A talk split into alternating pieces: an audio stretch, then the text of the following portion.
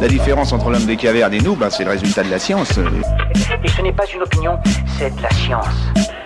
Notre monde n'est pas si moche.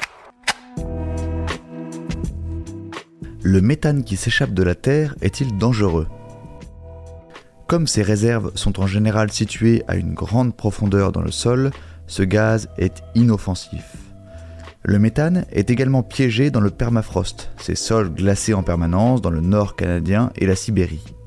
Le gaz peut toutefois diffuser doucement et s'accumuler sous la glace d'un lac. Si on perce la glace, le gaz s'échappe et peut être enflammé. Le véritable problème du méthane, ce n'est pas le risque d'explosion, mais son dégagement dans la haute atmosphère, car il produit un effet de serre 25 fois supérieur à celui du gaz carbonique. Voilà. Il ne reste plus qu'à vous remercier de votre attention. Au revoir.